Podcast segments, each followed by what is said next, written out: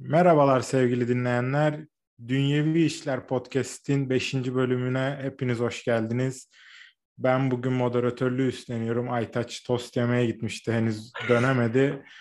ee, o yüzden moderatörünüz bugün ben, Sambacı lakabıyla Mustafa Öztürk olacak. Ee, ve yanımda yirmi yıllık can dostum Behçet lakabıyla Erdoğan Türek var. Ve genç sima, parlayan ismimiz Beko lakabıyla Berkay Çelikoğlu var. Öncelikle hoş geldiniz beyler. Nasılsınız? Erdoğan'cığım sana sorarak başlayayım. Gayet iyiyiz abi. Keyifler yerinde. Güzel geçti çeyrek finaller. Beklediğimiz gibi. Zor oldu ama güzel oldu. Hemen kilit bir soruyla ısıtacağım seni. En çok hangisinin üzü- elenmesine üzüldün? Sıralamanı isteyeceğim. Neymar, Cristiano Ronaldo, Harry Kane. Bir sıra yapmanı istiyorum seninle. Yani dramatiklikten dolayı, yani aslında hepsi dramatik de. Hmm, ben Harry Kane diyorum abi. Ben Harry Kane'i seviyorum çünkü. Ve penaltıyla Harry Kane'in üzerine yıkılıp elenmesi çok kötü oldu. Hani Ronaldo bir şey yapamadı. Neymar penaltı atamadı. Ama işte Harry Kane sorumluluk aldı ve elendi diye en çok ona üzüldüm. İkinci de Neymar'a üzüldüm. Çünkü İngiltere, Arjant, şey, Brezilya Arjantin maçı izleyebilecektik. O imkanımız elimizden gitmiş oldu. Ronaldo'ya da yani işte o zaman Bruno Fernandes'leri o zaman soyunma odasına dövsün yani bence Ronaldo. Pakettiler yani. Yani aslında bu konuştuğumuz konu bile son turun özetiydi gerçekten. Çeyrek finallerin özeti gibiydi. Çok büyük yıldızı aramızdan uğurladık ama bir tane büyük yıldız taş gibi yoluna devam ediyor. Messi. Buradan Berkay'a hemen söz vereyim. Nasılsın Berkay? Messi yoluna devam ediyor. Neler düşünüyorsun? Abi cumartesi akşamı ufak bir e, kalp çarpıntısından sonra hastaneye gittim. Güzel bir tetkiklerimi yaptırdım. Çok şükür bir kalp sıkıntım yokmuş. Messi'm de devam ettiği için her şey yolunda. Çok abartı bir maçtı yani. iki sıfırdan iki iki. Daha sonrasında hani ben yıkıldı bitti gitti şey oldum yani. Hani eyvah dedim yani. Bittik gittik oldum. Ee, tabii tabii özelden mesajlarını biliyoruz yani. Abi bittik abi ne olacak? Küçük bebeğini aldı. Abi buradan eline dönmez. Abi bir şey söyleyeyim mi? Bak ben sana şöyle samimi bir şey söyleyeyim. Şu kadarcık bir futbol bilgim varsa. Eğer Hollanda geri çekilmeyi bassaydı üç iki bırak beş iki mahvederdi Arjantin. Çünkü abi yüz doksan artı onda yemişsin yüzüncü dakikada golü. iki sıfırdan vermişsin. Takım moralmen bitik yani. Hani oradan döndürmek çok zordu. O yüzden Louis van Gaal çok saçma bir hareket yaparak takımı geri çekti. Ağzının payını da aldı zaten. Gerçekten çok bence de yani beklemediğim bir hareketti. Bu kadar psikolojik avantajı ele geçirmişken bir de sahada Arjantin cücelerle kalmış, Hollanda develer moduna geçmişken hiç olmayacak bir şekilde bence de davrandılar. Ama maçın tabii esas hikayesi belki sadece Messi'nin asistini, işte müthiş Arjantin oyununu konuşacaktık. Ama bir anda ibreleri döndüren bir Wegors. Maç sonu büyük bir gerginlik. Türkiye'de dahil olmak üzere pek çok geri kalmış ülkeyi ikiye bölen elin bir hadise yaşandı. Bu konuda neler düşünüyorsun Erdoğan'cığım? Arjantin kimilerine göre anti futbol karakterini biraz piyasaya çıkardı. Messi villain modunu açtı gibi söylemler çokça gördük. Sen ne düşünüyorsun? Ya şimdi tabii olayların iki tarafı var. Hani burada Arjantin'e laf atmanın yanı sıra Hollandalıların da yaptığı hareketleri göz ardı etmememiz gerekiyor. Kesinlikle. Tabii bu işin en başına gidelim. En başına ne oldu da böyle bir şey oldu? Ee, bu kulübeye vurulan şut gerçekten hani çok mahalle maçında yapılmayacak bir hareketi yani. Hani bayağı seviyesizlikti. Ama bunu tabii Messi'ye, işte Emiliano Martinez'e yüklemek anlamsız yani. O sonuçta münferit bir olay sayılır. Ama ondan sonra işte büyük ihtimalle artık herkes beyaz mavi formalı adamlara sallamaya başladı Hollanda'daki herkes.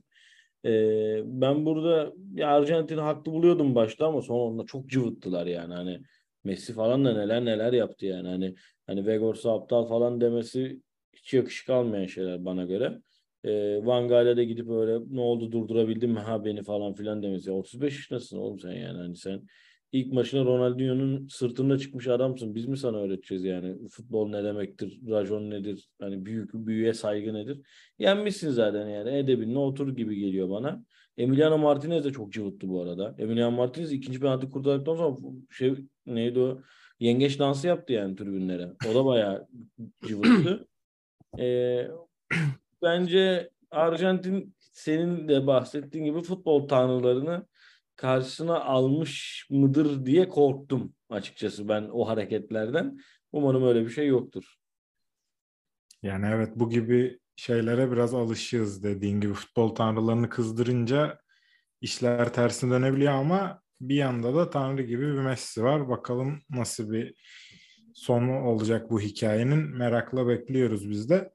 Ee, bence de şöyle bir durum var. Artık Arjantin medyası mı buna ön ayak oldu bilmiyorum. Hani Van Gaal'in maç önü açıklamaları çok sert olduğunu düşünmesem de sonuçta hani Messi'yi durdurabiliriz vesaire gibi Arjantin'in tarafından küçümsenici algılanabilir.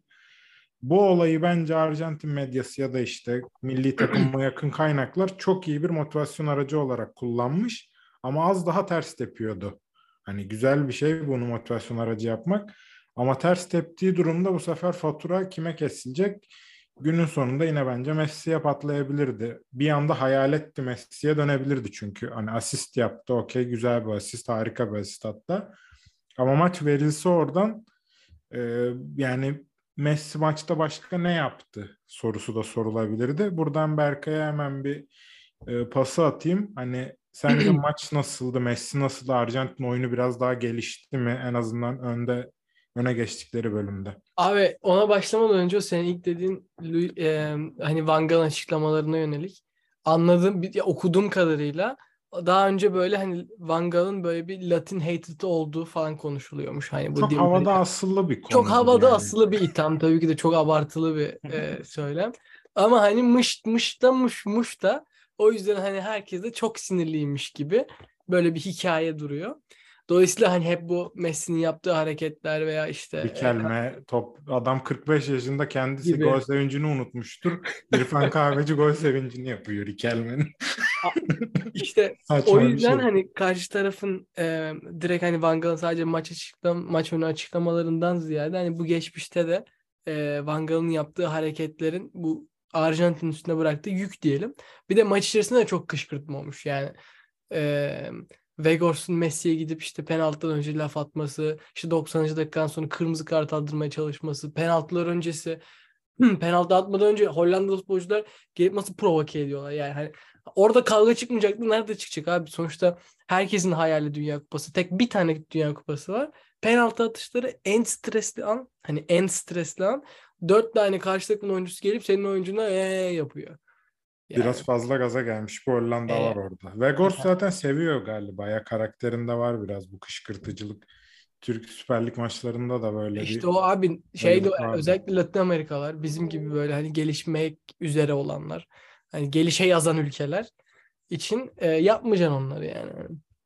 Kızına dokunuyor. Bakmacı, kibirli gibi, yaklaşım. Gibi. Ya, ya da biz mi çok alınıyoruz? Olmuyor zaten. Zaten Wegors'un boyu iki metre. Bir bakıyorsun zaten herkesin şey siniri bozuluyor. Bu hani Van Gaal tarafı olsun.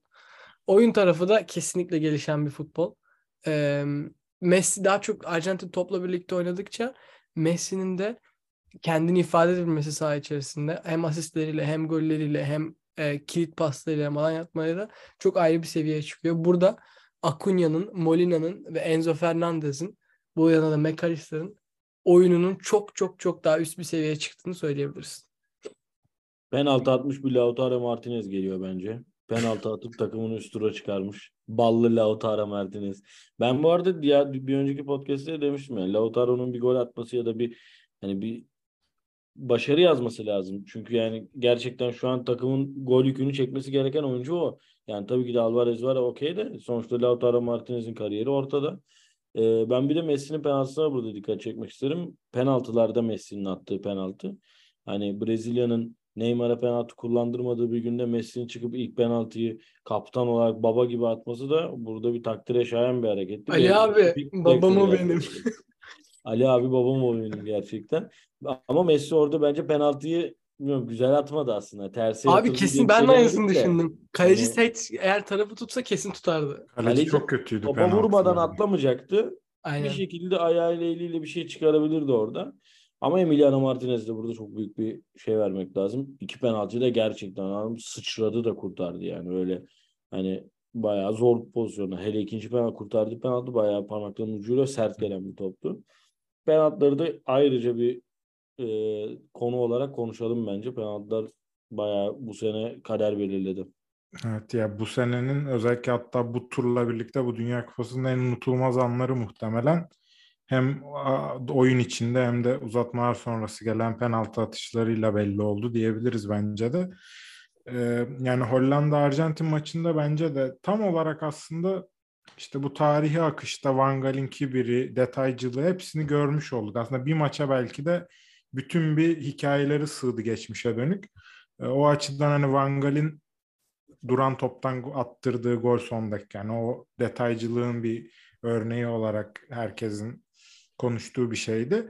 Ama tabii ardından yine yine Van Gaal'e yakışan işte böyle sonunu getirememeyi de görmüş olduk. Hani Messi'nin kazanmasıyla da artık zirveye çıkmış oldu.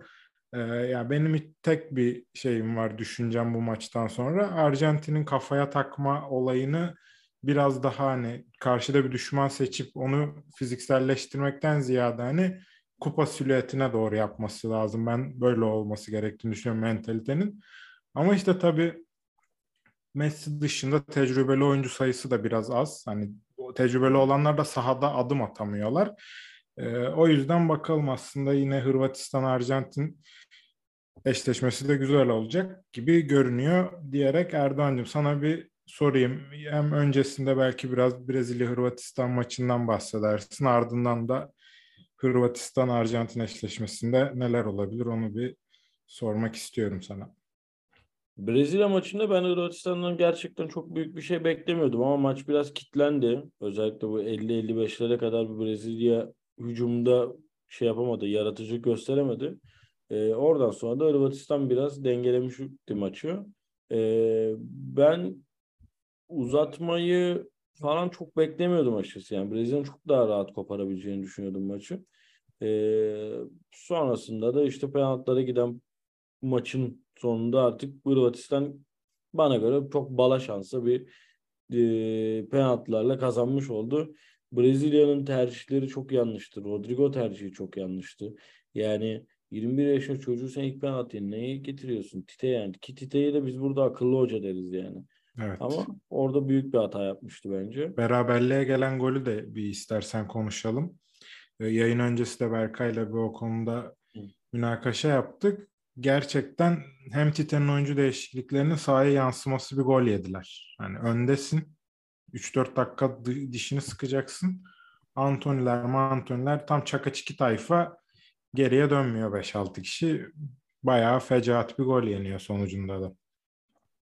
Doğru, kesinlikle haklısın. Orada zaten yine hani bir defans oyuncusunun müdahale de var. Aslında güzel de önünü kapatıyorlar oyuncunun. Petkovic attı golü zaten. Soldan gelen ortaya, ortadan tam kalenin önünden vurdu. Ee, ya orada dediğim gibi biraz oyuncu değişikliğinin sonunda çok tecrübesiz oyuncular kaldı sahada. Ee, ondan yenilen bir gol. Bence Hırvatistan çok güzel hikaye yazan bir takım. Hele ki Modric'li olan jenerasyona da çok güzel yakıştı bu. Hani bilmiyorum ne olur Arjantin maçı ama şu ana kadar bile Modric bence bu Ronaldo'nun, Messi'nin jenerasyonundaki o dönem oyuncuları arasında, son Dünya Kupası'nda oynayacak oyuncular arasında şu ana kadar Messi'den sonra en takdire şayan oyunu oynayıp hani aynı zamanda da mizacı gösterip yani Brezilyalılara gidip tebrik eden, yerden kaldıran bir oyuncu aslında. Yani bu Hollanda-Arjantin fotoğrafına bakıp bir de Modric'e bakınca ne kadar değerli olduğunu anlıyorsun orada. Ben biraz yorulduğunu düşünüyorum ya Hırvatistan'ın. Baya baya yorulduğunu düşünüyorum Hırvatistan'ın. O yüzden Arjantin maçını bilmiyorum nereye kadar ilerletebilirler. Çünkü yedekten gir- girenler de sıkıntı oldu. Yani Hırvatistan'da öyle hani yine gerçi Orsic iyi oynadı. Hani Maguire çok gözükmese de Orsic asist yaptı Petkovic'e soldan girerek. Belki bu maçta Orsic'i oynatabilir. E, Vlasic de yine topla şey kat edebilen bir oyuncu. Ee, ben Petkovic mesela hiç beğenmemiştim. Nasıl gol attı onu da anlamadım yani. Petkovic bana çok böyle yani grupta da sallamıştım bu Sivas'a gelir falan diye de. Ee, bir bakalım Kramar için yerine girdiği için belki de benim için öyleydi.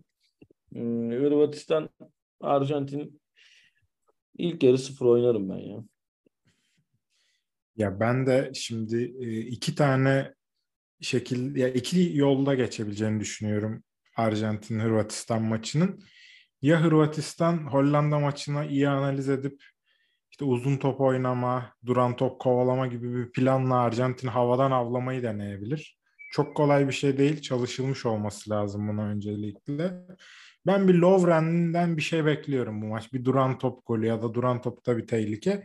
İlk yol bence bu.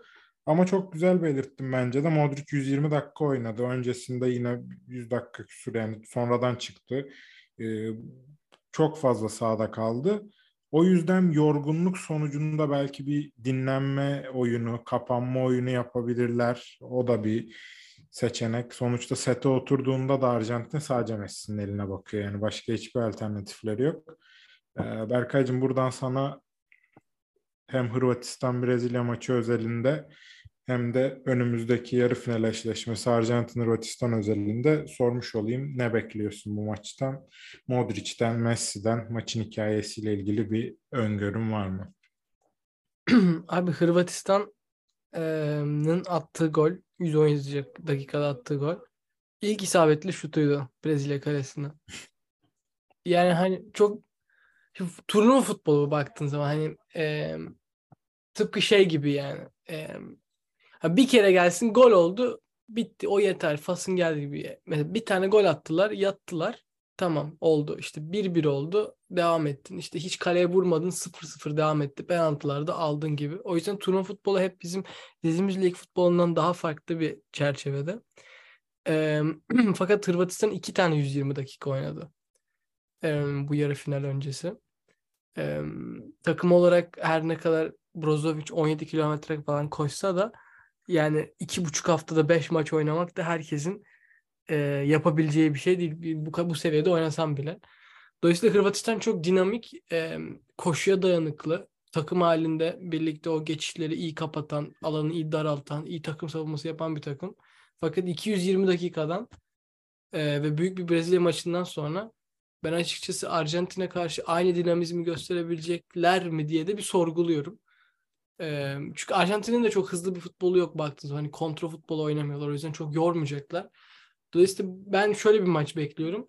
Belirli bir dakikalar. Arjantin'in yıktığı, belirli bir dakikalar. Hırvatistan'ın yıktığı e, ve skoru koruyabilenin kazandığı. Yani çok tabii gene jenerik bir yorum oldu ama hani o bir tane gol attıktan sonra ya bir gol attıktan sonra koruyabilen artık onu çözebilir diyorum ama işte Netherlands ayağa çekebilir Hırvatistan. Çünkü forvetleri yine uzun.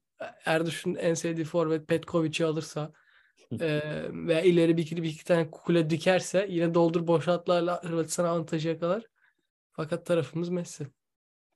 Yani evet dediğin gibi ya git gel futbolu olmaz gibi. İki takıma da yaramaz bu.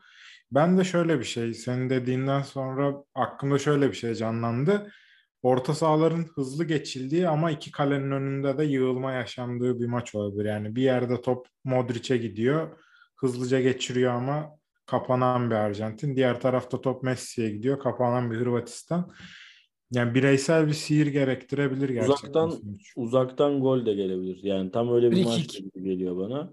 Yani free kick uzaktan ama mesela eğer Hırvatistan Arjantin'le oynayıp Arjantin'i penaltılarda uzatmaların sonunda penaltılarda eleyip şimdi Brezilya ile oynasaydı Hırvatistan kesin derdim patlarlar, ölürler, geberirler evet. diye de şu an Arjantin bu Hırvatistan'ı bu haldeyken bile sanki çok böyle hani bütün reboundları alıp dönen topları alıp atak sürekliliği sağlayıp da böyle hani Hırvatistan'ı boğacak bir takım açıkçası göremiyorum. Zaten içeriye orta açmıyorlar abi adamlar. Yani içeride kafa vuracak adam yok diye orta açmıyor. Sadece ortadan İşte üçüncü bölgeden şey yapmıyor, delmeye çalışıyorlar yani.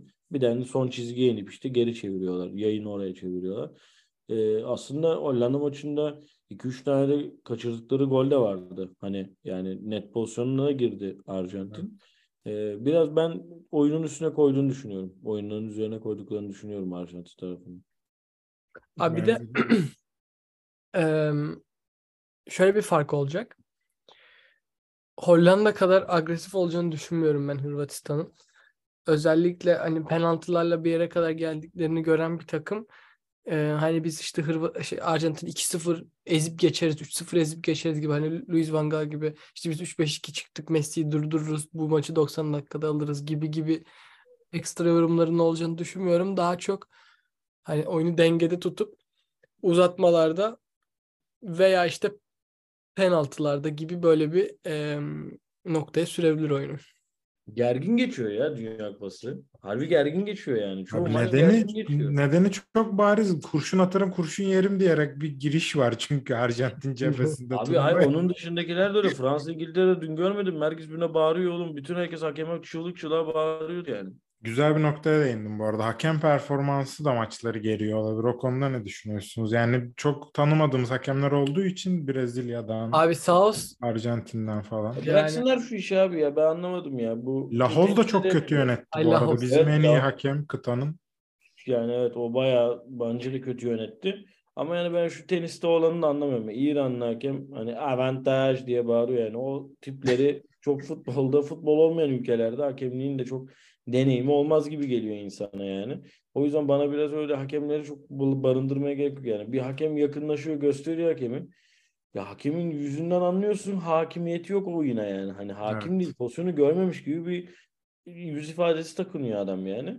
Ve hani var var diye de vermeyeyim dense, ben mesela e, işte Saka'nın ya aldırdığı penaltıda hakemin böyle zıp diye penaltı vermesi, tam böyle tenisteki çizgi hakemi gibi hareket yapması hoşuma gitti yani benim. Çok yani, önündeydi. Yoksa bence abi direkt gözünün önündeydi. Hani onu da göremiyoruz ama yani yuh.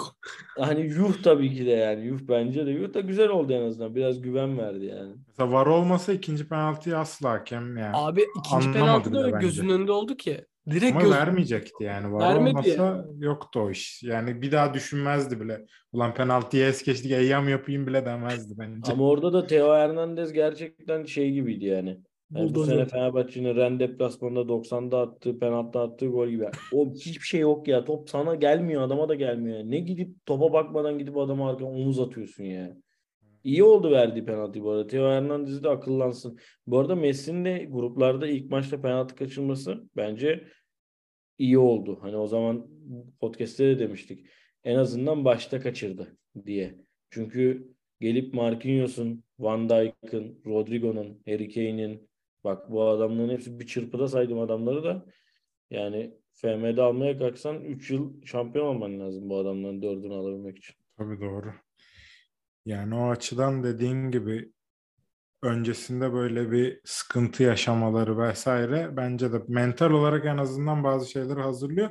Hatta belki de hani bu kadar büyük isim elendi artık. Hani turnuvada Fas'ı birazdan konuşacağız ama bireysel olarak tek hikayesi kalan isim Messi oldu şu an diyebiliriz herhalde. Hani Fransa'da belli bir ismin direkt hikayesi yok. Takım daha çok geliyor. Belki de hani ulan herkes elendi zaten. Ben elensem ne olacak? Hani bitmiş zaten mevzu. Kafasında bile o bile rahatlık verip hani daha farklı Doğru. yansıtabilir sahip. Doğru abi, Ronaldo'nun düşünsene Fas'ı da altı bir yendiğini, Ronaldo'nun hat-trick yaptığını falan, Messi yani sıkıntıya girerdi. Şu an bence bir şey var abi. Gizliden benim sevdiğim bir ikili var. Eski dostlarım. Takımda da oyunlarda da bulundurduğum Olivier Giroud ile Hugo Lloris. Şu an ikisinin de çok güzel bir hikayesi devam ediyor bence. Lloris çok iyiydi abi İngiltere maçında. Yani gerçekten çok iyi bir kaleci yani adam. Giroud'a yani ne olursa olsun durduramıyorsun adam yani. Gol atmak istediğimi atıyor adam. O zaman hiç hız kesmeden hemen İngiltere Fransa'yla devam edelim. Ee, bir önceki programda Erdoğan senle ikimiz de İngiltere'yi çeyrek adım önde görmüştük. Aslında maçın gidişatında da İngiltere biraz daha baskın, Fransa bekleyen taraftı diyebiliriz herhalde. Ama yani öyle anlarda Fransa'nın kilit isimleri ortaya çıktı ve son vuruşları, son bitirişleri yaptılar ve hani bir anda maçın hikayesi bambaşka bir yere gitti. Teo Hernandez de golü attırıp ardından yine penaltı yaptı. Yani çümeni gibi bir E, olaya imza atıyordu az da. Yani gol atıp hemen penaltı yaptırıyor ikisi de. Oradan da bir sıkıntı yaşayacaklardı. Yani hediye edilmişti bence. İngiltere'nin açabileceğini düşünmüyordum ben kalan dakikalarda Fransa'yı. Bir anda hediye Harry Kane'in kaçırdığı inanılmaz penaltı. Belki Dünya Kupası tarihlerine geçmiş oldu. Hem maç özelinde hem de İngiltere'nin hani bu kupalardaki makus tali üzerine neler söylemek istersiniz? Berkay, senden başlayalım bu sefer. Çok keyifli bir maçtı abi. Ee, şöyle bir sıkıntı vardı. Ben şimdi burada izlerken I T V'den izliyorum biliyorsun. Ee, I T V'de Fire T V'ye verince bir dakika geriden geliyor. Hmm. Bir de ama işte komşular olduğu için herhangi bir gol olduğu zaman, herhangi bir penaltı olduğu zaman bir bağırış, çağırış, bir küfürler geldiğinden dolayı maçın bütün heyecanı kaçtı. Ona rağmen yine izlemesi keyifli, seyir zevki yüksek bir maç oldu. Özellikle İngiltere'nin yüzde altmış domine ettiği, arada Fransa'nın da ataklar yaptığı, çıkış yaptığı bir maçtı. E, fakat futbol her zaman adaletli değil. E, kimin daha çok oynadığı, kimin daha iyi oynadığı önemli değil. Kimin daha çok gol attığı önemli. E, Fransa da bu konuda çok efektif. Hatta belki de turnuvanın en efektif takımı diyebiliriz. Gol atabilme noktasında e, en hızlı çözüm yollarını, en kreatif çözüm yollarını üretebilen bir takım. Kanatlardan işte içeriye girmeler, dışarıya çıkmalar, orta açmalar, uzaktan şutlar, işte Giroud'un Scorpion denemeleri yine gözümüzden kaçmadı. Hep bunlar var. Dolayısıyla Fransa çok efektif bir takım. Ee, bakalım Fas karşısında şey sökebilecek mi bu bu futbolu? Fas karşısında gö- gösterebilecekler mi? Ee, göreceğiz. Ya burada böyle bir algısı oluştu Fransa'nın. Hani pragmatist oynayan birçok takım vardı. Sanki İngiltere biraz bu algıyı kırarak ilerledi. Bir sempati kazandı. En azından taraf tutmayan insanların sempatisini kazanmıştı. Fransa bu maçla birlikte hala hani biraz gri bölgede. Oyununa çok iyi demiyorsun ama bir şekilde kazanıyorlar. Yani güzel goller buluyorlar. Güzel işler yapıyorlar. Değişik bir tarz var Deschamps'ın gerçekten ama artık hani bu kadar başarının üstüne de saygı duymak lazım herhalde sadece. Erdoğan'cığım, sen ne düşünüyorsun öncelikle İngiltere-Fransa maçı özelinde, sonra da Fransa'nın ilerleyen turlarda neler yapabileceği hakkında? Ya maçta ben, bence de çok keyifli bir maçtı. İşte Chouameni'nin attığı tam bir FIFA golüyle e, çok güzel başladı maç yani. Harbiden helal olsun bu arada. Çocuğa da bu yaşta bu golü atmış olması çok imrendirici bir şey. Eriken'in Kane'in gol atmasına çok seviyorum. Zaten ben maç öncesi yanımda bir tane arkadaşım vardı. Ona iki iki doksan dakika skoru iddia oynadım bence. Skoru da oynattım çocuğa. Ee, sonrasında ya aslında Giroud'un golü abi çok çok pusu bir goldü yani. Çok uyuttular yani. Aslında hani bir önceki pozisyonu yine aynı yerden geldiler de. Griezmann bu arada iki asist yaptı yine maçta. Hani e, Chouameni'ye de Griezmann çıkardı. Şey, Giroud'a da Griezmann ortaladı. Ee, o ikisini de yapmış olması Griezmann'ın da şey bir şey yani. Hani iddialı bir şey. En şey... büyük mü bilmiyorum ama çok büyük mü diyebilir miyiz Erdoğan? Çok, bayağı çok büyük abi. Gerçekten çok büyük. Ee, biliyorsun ki ilk maçta da dokuzla oynamıştı gol asist yapmadan. Bunlar önemli şeyler.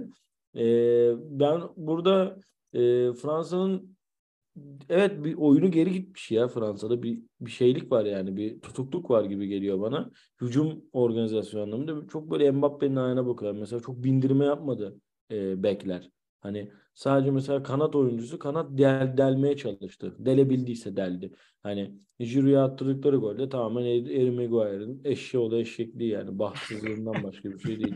Zaten golü de kaçırdı. Direkten döndü hani.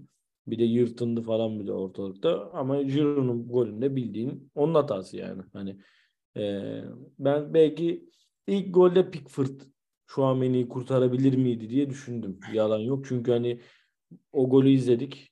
on beş dakika geçti. Giroud bir kafa topuna uçayım dedi. Direkten dönen o Harry Maguire'a. Yani hani gerçekten adam topu tutmak için atlıyor yani.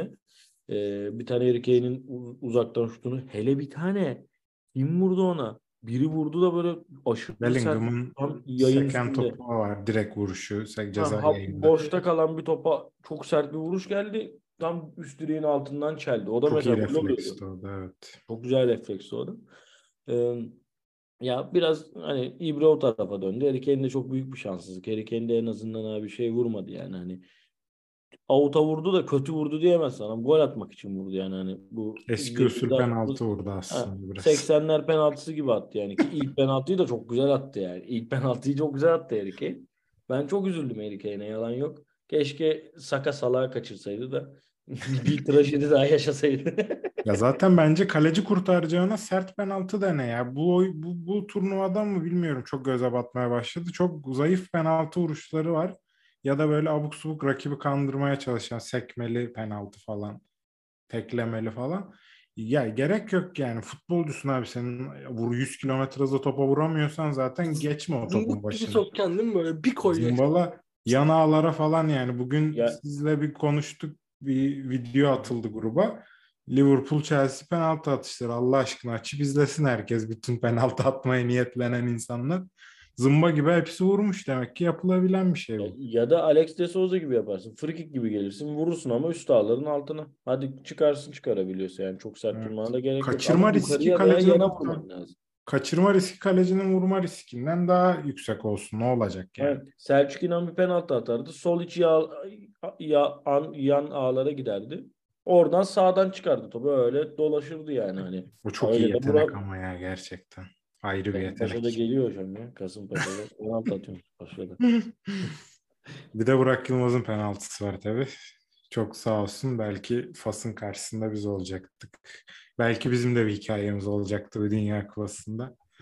Sağ olsun büyük kaptan. Karan Tayfan'ın bize bir borcu var ama ya. Karan Tayfan'ın bir Dünya Kupası'nda gibi basma borcu var bize. Sırayla deneriz teknik direktör hepsini. Burak Yılmaz bir kup turnuva, Arda Turan bir turnuva. Evet yani bu maçın dediğimiz gibi İngiltere adına üzücü bir hikayesi oldu ama Fransa adına da ikinci Dünya Kupası, belki üst üste kazanılabilecek bir Dünya Kupası umudu. Acayip bir şey yani, hangi ağacın hangi dalına baksan müthiş bir hikaye ama belki de turnuvanın en büyük hikayesi başından beri grup aşamalarında başlayan, ardından adım adım devam eden bir Fas hikayesi var. Bu arada burada da değişik bir bilgi duydum internette. Bizim Fas dememizin sebebi, bildiğin eskiden Osmanlı zamanında takılan fesin üretimiyle ilgili bir şeymiş. O yüzden Fas diyerek dilimize o şekilde oturmuş aslında. Bütün dillerde Morokko, Magrib, El Magrib, o tarz bir ismi var. Bir tek biz Fas diyoruz adamları. Ee, ama hani gerçekten kimsenin beklemediği bir şekilde bütün garibanların, düşmüşlerin umudu oldular Dünya Kupası'nda ve ard arda bütün işte kendilerini kolonileştirmiş, tarihi bir hikayesi de olan bütün devletleri teker teker yeniyorlar. Ee, galiba Endülüs zamanında bir onların işgali var, İspanya, Portekiz, Fransa'ya kadar. Sonra ardından tersine bir kolonileşme var. Ya orada da apayrı bir hikaye. Zaten futbolcuların çoğu da başka ülkelerin altyapısından yetişme ama ülkelerine bağlı ee, çok farklı bir durum vardı. Burada Erdoğan'cığım sana sorarak başlayayım. Hem Fernando Santos'un maç öncesi İlk on bir tercihi çok konuşulur. Ronaldo, Cancelo yine yedekti. E, maçta da çok etki gösteremedi Gonçalo Ramos. Sence bu mağlubiyet kime yazdı? E, bence şanssızdı ya biraz Portekiz. Yani Joao Felix mesela çok hızlı başladı maça. İki tane net bir şeyi vardı Joao Felix'in. E, şutu bir tanesi savunmaya çarptı, bir tanesi Bono kurtardı. E, oradan sonra açıkçası İşte böyle e, şey olmamış kalecin varsa mesela, hani Diego Costa bence bu kalecilerden biri şu anki şartlarda. Hani e, öncesinde kimdi Portekiz'in kalecisi? Bizim penaltı kurtaran kaleci kimdi? Çok eskiler. Rui Patricio vardı. Ha, Patricio önce var mesela. Şu an Patricio olsaydı, Patricio'nun tecrübesi o topa öyle çıkıyor. Adam topa değmedi ya. Evet. Hava topuna çıktı kaleci. Iskalamadı bir yani. Ya, havaya yanlış zıplamış adam yani. Başka yere zıplamış gibi. Çok kötü bir gol yediler. Ondan sonra hani yüklendiler. Biraz Bono'nun da şansı vardı. Fas da güzel savundu. Bir şekilde Portekiz istediğini yapamadı. Ama ben orada Bruno Fernandes'in de biraz bahtsız olduğunu düşünüyorum. Bruno Fernandes'in de kaçırdığı birkaç tane pozisyon var. Güzel de vurdu mesela. Üstten avuta giden son pozisyonu vardı. Hani iyi de bir pozisyonda olmadı. Ee, ben tek tek Joao Felix'e üzüldüm burada. Hani bu maç özelinde. Çünkü Dünya Kupası'nda hiçbir varlık gösteremedi çocuk. Ki iyi oynadı bence. Hani yine bu maça da on bir çıktı. Hani senin dediğin bu e, oynatmıyoruz dedikleri şeylerde Bernardo Silva, Bruno Fernandes, Joao Felix'e güvendi zaten hücum anlamında. Onlardan verim alamayınca bu sefer patlamış oldun yani. Biraz orta saha kurgusu da eleştiriliyor. Yani sanki topu ileriye çok rahat çıkaramayan bir Portekiz vardı. Doğru. Daha doğrusu ayağı kısa oynamaya denediler. Bunu Ruben Neves, Otavio ile yapmaya çalıştılar. Hani Bernardo Silva da çok geride kaldı bu senaryoda. Geriden top çıkarma misyonu üstlendi. Ee, yani orada belki daha farklı bir oyuncu tercihi yapılabilir miydi diye de bir konuşulan e, mevzu var. Ama tabii dediğin gibi bir noktada Fas'ın o kompakt kapanması, Atlas Dağları'nın aslanı Sofyan Amrabat'ın ya inanılmaz oynamıyor. Abi gerçekten. İnanılmaz ya. Üç, üç tane Spider-Man gibiydi herif ya. Üç kişilik oynadı. Helal olsun adamı. Ben de şey geçen spordayken izliyorduk Fas'ın bir önceki maçını. Hoca şey işte Amrabat ya bu dedi. Dedim tabii ya Nordin Amrabat'ın abisi dedim bu. Harbi Kardeşim. mi dedi? Harbiden dedim. Salladım sonra. Doğru mu? Kardeşim. Kardeşi şey ya. Kardeşim. E- Abisi yani kardeşim. Çocukken hatta bu Sofyan Amrabat çok şey Sofyan diyorum Nordin Amrabat çok meşhur oluyor. O da böyle prodigy gibi genç yıldız adayı. Bir röportajında var bak bu kardeşim bu da futbolcu olacak falan öyle bir şeye denk geldim. Onun Sofyan'ı ilk o göstermiş kameralara bu da topçu olacak diye. Muhtemelen Nordin Am- muhtemelen değil. Kesin Nordin Amrabat'tan daha büyük bir hikaye yazdı sırf şu turnuvayla bile. Herhalde artık top Six Lig değil artık top üç lige falan gider. Büyük bir takım görür diye düşünüyorum. Onun dışında büyük bir azim örneği var. Hani defansta sakatlananlar, Ali yamuk yumuklar giriyor. O çıkıyor, bu giriyor. Yani acayip bir kenetlenme var. O açıdan da herkesin yüzünü güldürüyorlar gerçekten. Erdoğan'cığım eklemek istediğim başka bir şey var mıdır maçta? Ben hemen abi e, Fernando Santos'un burada korkup elli birinci kadar Ronaldo'yu ve Cancelo'yu hemen almasını söylemek istiyorum. Nasıl abi? Dedik yani. Aman dedi yeniliyor. Beni öldürmeyin dedi yani. Güzel bir ağlamaydı. Güzel bir taktikti bence bu arada. Çünkü sen de diyordun ya geçen podcast'te hani Ronaldo yine acaba yedek mi başlar? Yedek başlarsa kendini riske etmiş olacak, kesinleştirecek diye. elli birde oynanarak herkes şunu dedi yani en azından hoca aldı dedi. Evet. Ben sadece orada şunu söylemek istiyorum. Orada Guerrero'yu çıkarmana gerek yok. Hani Cancelo'yu alıyorsun tamam okey ama Guerrero zaten orta sahaya kadar hani hücuma çok güzel katkı verebilen Dortmundlu bir bek yani. Onun yerine Dalot'u çıkarabilirdi. Yani Dalot da iyi oynadı. Veya orta sahadan bir Ruben Neves'i ya da Otavio'yu çıkarabilirdi. Bence hani oradaki şeyi biraz ee, daha yıkması gerekiyordu. Orada bir eksiklik yaşadı. Çünkü Ronaldo yapmış. Mesela orada iki değişik yapmak yerine üçüncüyü yapıp hani mesela bir şeyi de atabilirdi içeriye. Hani Leao'yu daha erken atabilirdi. Leao'yu yetmişte attı mesela. Hani karıştı. Biraz kontradan korkmuş olabilir. Çünkü Fas aslında sanki sadece kapanmasıymış gibi bir algı var ama kontraya da çok iyi çıkıyorlar bence. Bence biraz ondan da korkuyorlar. Hatta Fransa'nın da yüzde yüz Fas'ın üstüne gelemeyeceğini düşünüyorum. Arkada bir emniyet sibobu bırakması gerekeceğini düşünüyorum. Artık kim olur bu nasıl kurgular bilmiyorum Deşamp ama. Ama ikinci yarı Portekiz topla oynama yüzde seksen iki. Evet o tartışılmaz bir durum yani, ama. yüzde seksen iki çok dakika ya. Yani İspanya'nın seksen iki dakikası toplamda ya oluyor. Ve iki şutu var. Hani Fas'ın biri kaleyi buluyor. Hani tam Portekiz'e çok şut çekip çok yüklenemiyor ama en azından hani bayağı bir topu almış. Ben orada işte elindeki kadroyu kullanamadım şimdi. Mesela yani hani tamam çok önemli bir oyuncu olmasa da ya bir Andre Silva bile girip en azından böyle altı pasın içine düşen topa böyle bir değeyim mi bir şey yapayım mı? Çünkü yani atamayan oyuncuyu çıkaracaksın abi yani sonuçta. Yani Joao Felix çok iyi oyuncu atamadı çıkar abi. Hani Joao Felix o zaman başkasının günündeymiş diye düşünmek gerekiyor. Ee, Ronaldo öyle bir hani diyorlar çok çekerdi vururdu falan. İyi vurdu aslında ya. Adam ayağına doğru vurdu yani. Yapacak bir şey yok. Ronaldo'nun öyle çok golü vardır. Bakma Bono konsantrasyonu yüksekti kurtardı.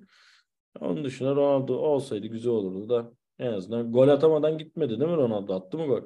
Bir tane ilk maçta penaltı. Penaldosu var bir tane evet. Tamam. Her maç altı ortalama rating yaptı ya. Kötü kötü.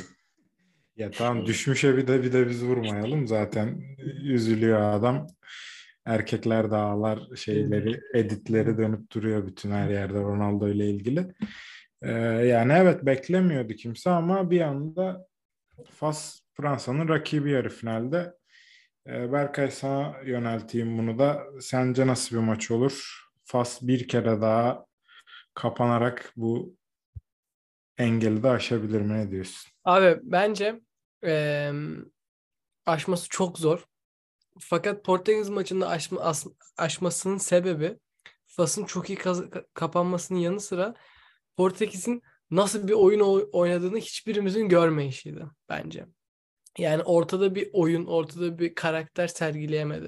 Yani mesela ne oynadı Portekiz diye soracak olursam, her biri der ki mesela Edu der ki kısa toplarla çıktı. Biri der ki doldur boşalt yaptılar. Biri der ki işte sağdan orta denediler. Yani hiç a- anlamadığımız, takımın da bilmediği, yani top Cancelo geliyor. Cancelo ne yapacağını bilmiyor. Sağa mı oynayayım, sola mı oynayayım? Dalot'a gidiyor yine aynı şekilde. seksen ikinci dakika içeriye orta açacak, orta açıyorlar. İçeride altı tane faslı var. Bir tane Portekiz futbolcu var, o da Ronaldo.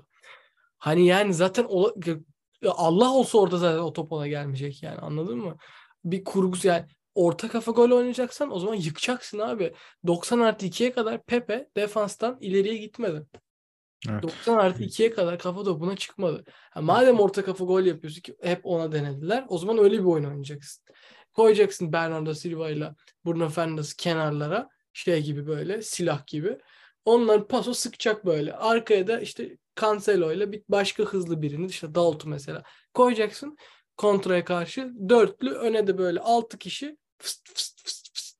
Hiç bununla arkaya da topu, topu çıkarsın diye William Carvalho ya. Aynen öyle. Carvalho swap tamam. olacak yani. Önüne iki tane adamı attın Bernardo Silva. İkisini de mezzele yaptın abi. Arkaya koydun şeyi, William Carvalho'yu. Attın Joao Felix'le şeyi. Ben Leao'yu oynattırım bu arada ya. Çıkar ya abi, Leo, Andres, Ronaldo koy hepsini. Hiç olacak. Leo'yu koyacak, Leao'yu koyacaksın, Pepe'yi koyacaksın, Ronaldo'yu koyacaksın. Yani artık yani o dakikalarda.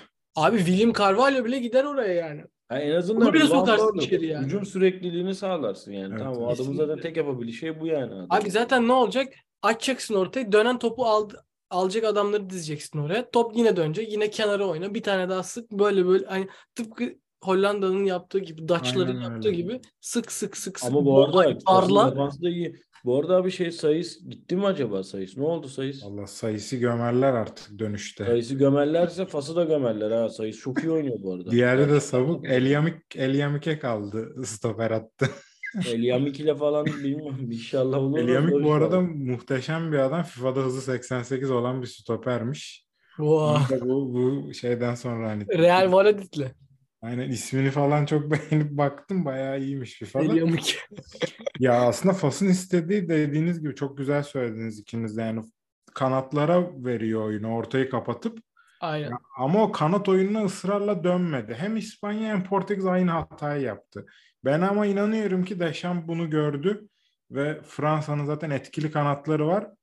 Kanattan da tek ortasına bakar gibime geliyor. Orta olmasa bile zaten iyi orta açabilecek Hernandez var. Onun dışında da Griezmann ve e, şey Griezmann diyorum pardon Mbappe ve Dembele'nin delici aksiyonlar deneyeceğini düşünüyorum. Kanada atılan oyunda bir iki çalım bir şeyle sanki ceza alanına girip o defansın bütünlüğünü bozup bir karıştırabilirler ortalığı. Öyle bir artıları var. Onu pek yapamadı hem İspanya hem de Portekiz.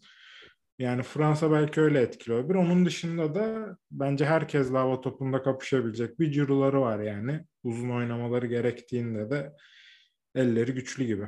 Bir de abi Fransa, şey Fas geçtiğimiz sanırım dört maçta gol yememiş. Böyle bir istatistikliği var. Ee, Kendi kalesine atıldı zaten. Bunun dışında. Bunun dışında. Yani herhangi bir olası bir Fransa golü takımı da moralmen yıkabilir. E, hani alıştıkları grup aşamasından sonraki alıştıkları e, hani gol yemeden gideceğiz mentalitesinden de bir nevi kopabilirler. Evet. O da bence çok önemli bir metrik düşünmemiz gerekiyor. Geriye düşmüş bir Fas nasıl bir oyun oynar? Atak yapması gereken bir Fas neler yapabilir? Daha fazla açık verir. E, özellikle evet. Mbappe, Dembele'ye karşı. Bence oyunun ilk on beş yirmi dakikası çok belirleyici olacak.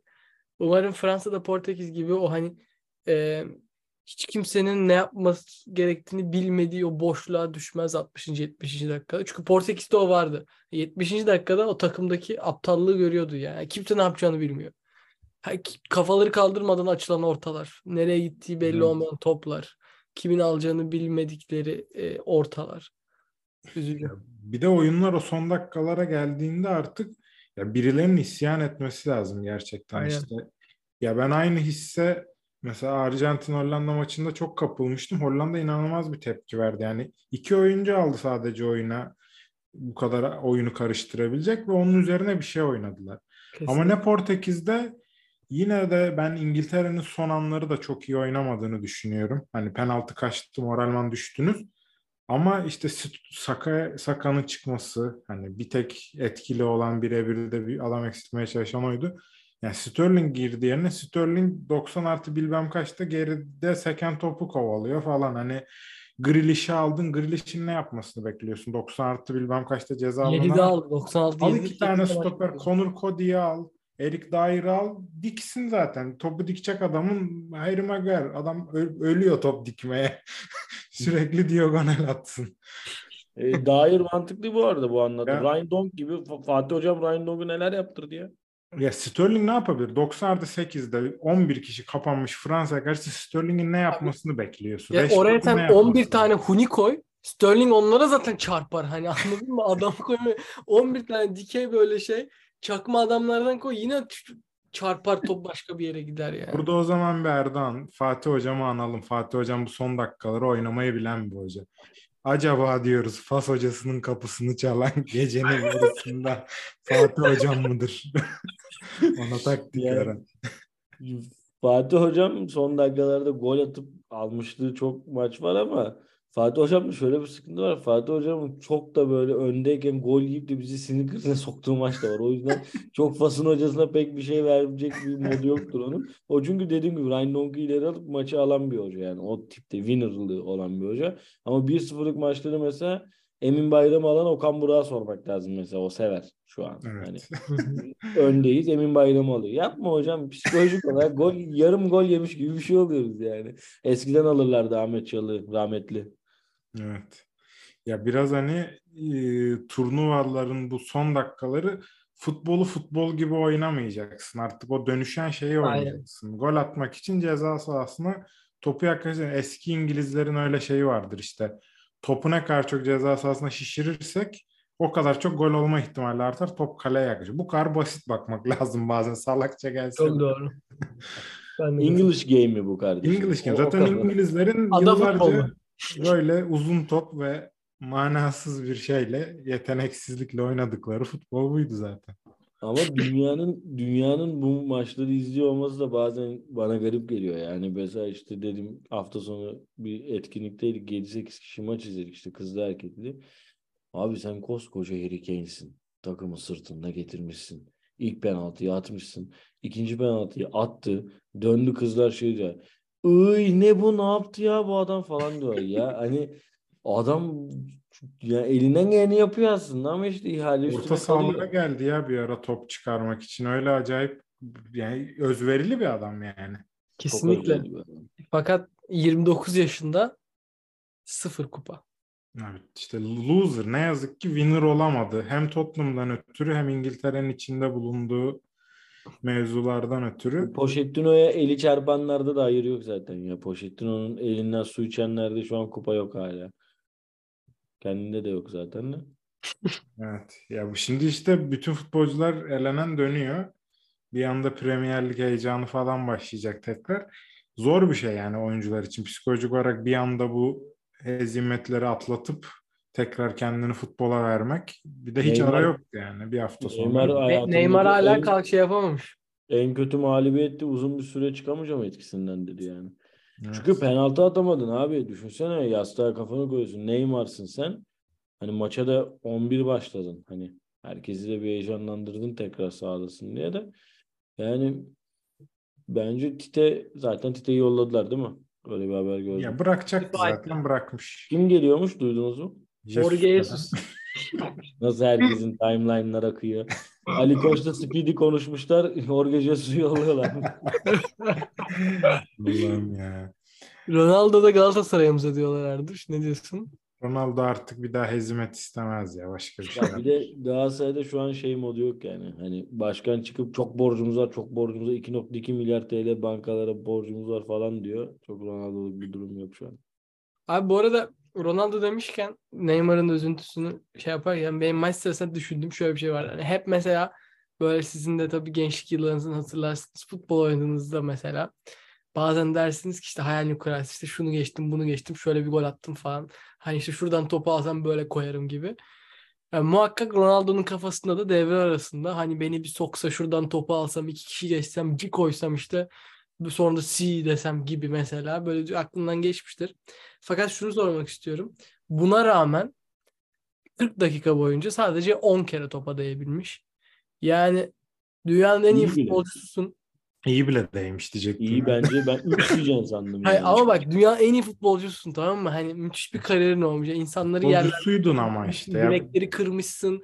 İşte yani uzaklardan atmışsın. Dört kişi geçmişsin falan filan. Abi yap bir şeyler ya. Al git orta saha topu. Geç üç kişiyi sok. Nereye sokacaksan o topu. Ne biliyor musun? Bu anlattığın hikaye. Sen futbolu bırakmazsın. Futbol seni bırakır kardeşim. Böyle bir şey. Sen futbolu bırakmazsın. Futbol seni bırakır. Abi Messi bırakmamış. Bak adam nereden alsa topu iğne deliğinden sokuyor. Yine hepimizi. Çok bir, güzel asist yaptı. Birbirimizi arattırıyor yani. Bir heyecandan birbirimizi arattırıyor. Ne diyeceğimizi. Abi ama şöyle bir şey var. Şimdi Messi Barcelona'dan zırlayarak ayrıldı.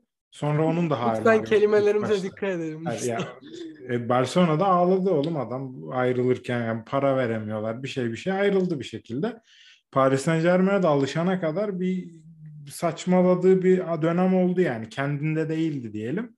Sonra kendine geldi ve şu an mutlu bir ortam. Ronaldo ama huzuru bulamadı. Real Madrid'den ayrıldığından beri adam bir şekilde dertlerle uğraşıyor. Juventus komple bir dertti bence onun hayatında. Çünkü bir düzgün bir şey kazanamadı. Ama İstedi çok güzel Şampiyonlar Ligi'ne gol atıp uçurmuşluğu var. O senesi güzel. Tabii ki de var yani. Çok güzel tabii. Anıları vardır ama Real Madrid'den sonra düşüş sonuçta ne olursa olsun. Orada kazanılan üst üste Şampiyonlar Ligi bilmem ne. Sonra daha düşük bir takım. Doğru. Ardından yine bulamadı aradığını. Yok yuvaya döndü, yuvaya döndü. Yani mental olarak Messi kadar iyi olduğunu düşünüyorum. Abi ama Dünya Kupası bu sene. Dünyanın en iyi futbolcusuysan onları kenara bırakacaksın. Sahaya çıktığın an her şey bitecek. Senin, Fatih Hocam ne diyordu? Sizi buraya getiren yeteneğiniz, buradan sonra ileriye götürecek olan da karakterinizdir. Onu Florya diyor oğlum. Florya nokta net tesisleri diyor Fatih Hoca diyor. Nasıl ya? Fatih Terim diyor oğlum. Florya'nın duvarında yazıyor. Kestik.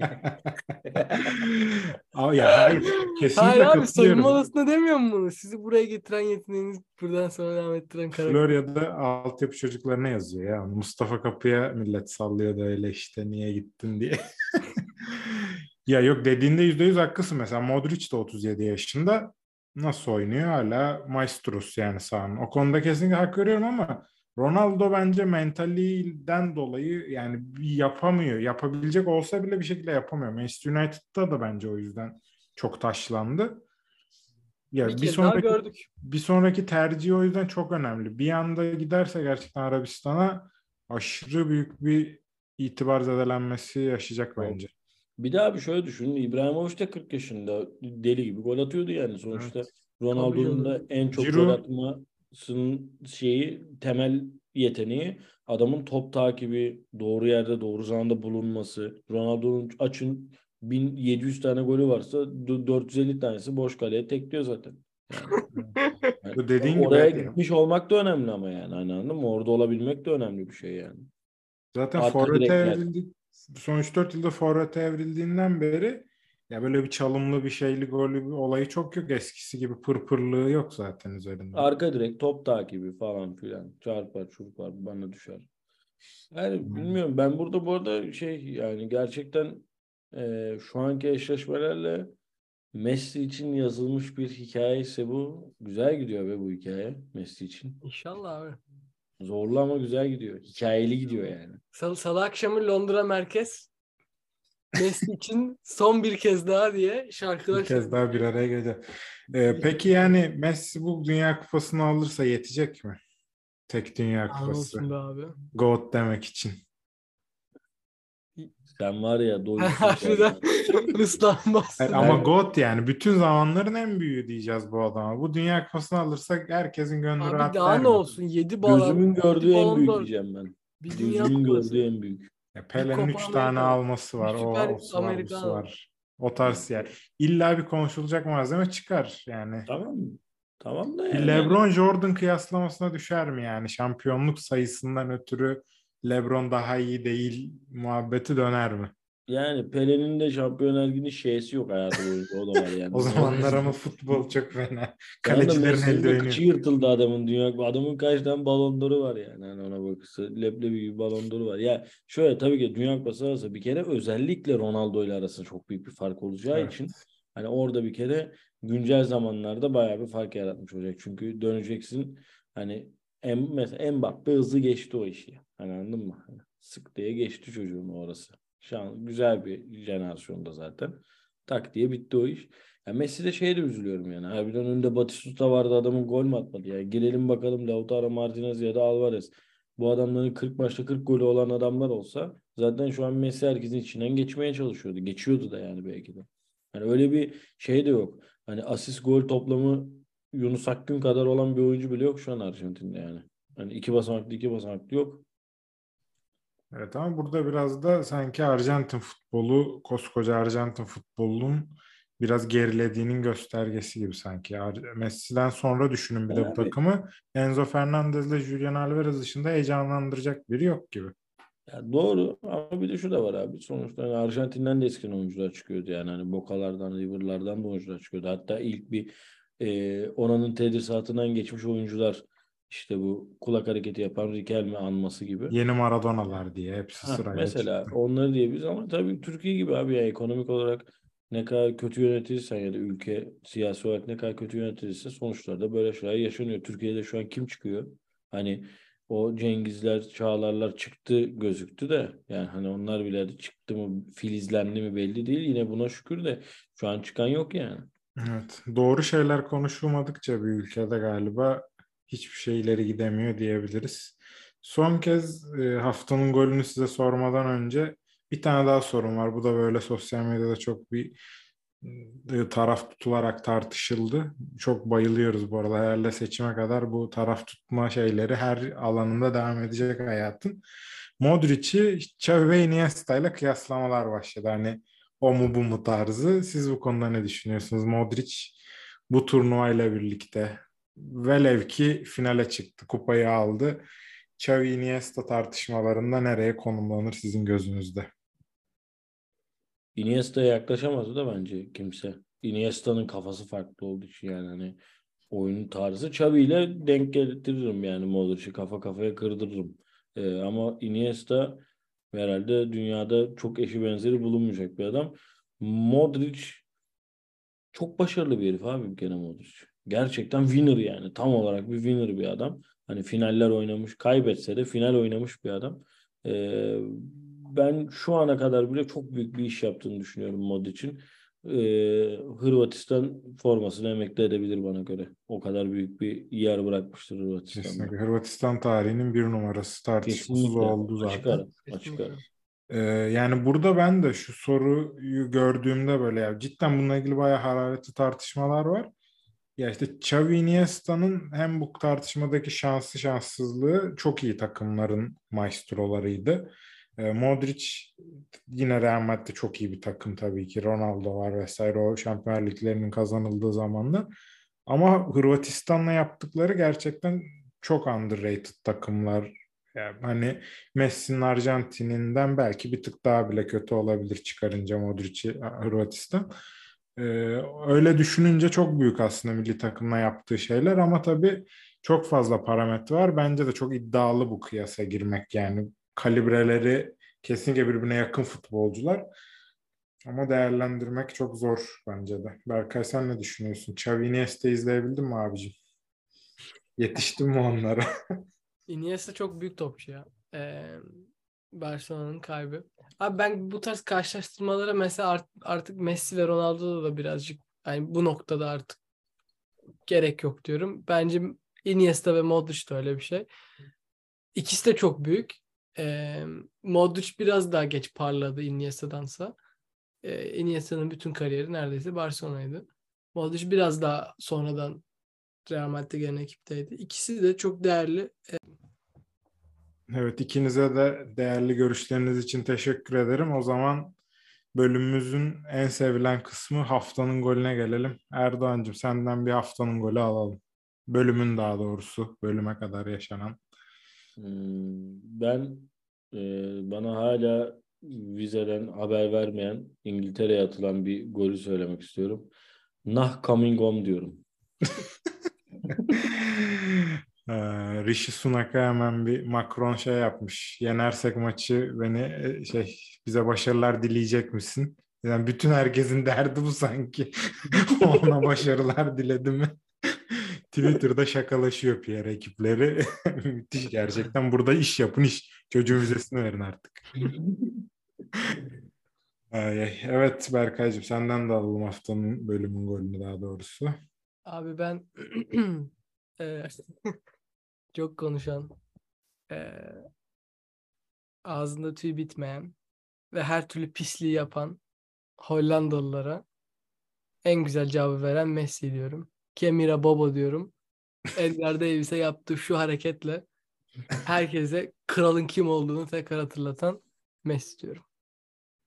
Güzel diyorsun ama Edgar Davis'i sen yaka- izleyememişsindir. Edgar Davis günümüzde olsa bir Messi ile güzel V S atardı bence, Hollanda'da olsa. O da Pitbull'dur lakabı çünkü. Tabii. Orijinal Pitbull'dur hatta. Gözleri kör olmasına rağmen yıllarca adam taş gibi. Göremeyen Pitbull. Evet, bölümümüzün sonuna geldik. Biz dinlediğiniz için teşekkür ederiz. Önümüzdeki bölümde yarı finallerin ardından finale giden yolu konuşacağız. Esenle kalın, bizimle kalın. Görüşmek üzere.